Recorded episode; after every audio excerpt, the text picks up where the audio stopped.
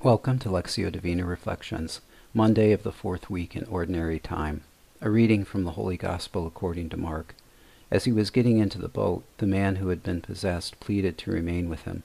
But Jesus would not permit him, but told him instead, Go home to your family and announce to them all that the Lord in his pity has done for you. Then the man went off and began to proclaim in the Decapolis what Jesus had done for him, and all were amazed. In today's gospel reading, Jesus encounters a man possessed by many demons, who calls himself Legion because there are many unclean spirits within him. Jesus sends the unclean spirits into a herd of swine that immediately run down a steep bank and die. As people come out to see what happened, they see the possessed man sitting clothed and in his right mind. By telling the man to remain and tell his family what had happened rather than go to go with Jesus on the boat, Jesus finds in this an opportunity for the man to show his family the Lord's mercy. The result was that all who heard him proclaim what Jesus had done for him were filled with amazement.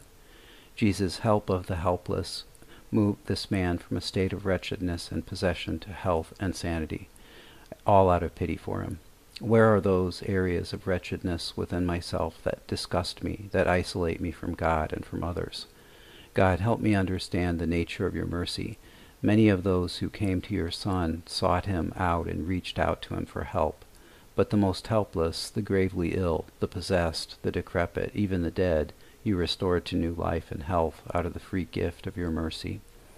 Let me invite you to see those areas of my life that wield a level of power over me unclean desires, impure intentions, sinful habits.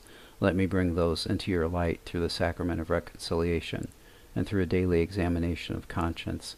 Come, Lord Jesus, and heal me by your word. Let me proclaim, like the possessed man, what the Lord out of his great mercy has done. Thank you, Lord, for the gift of your mercy.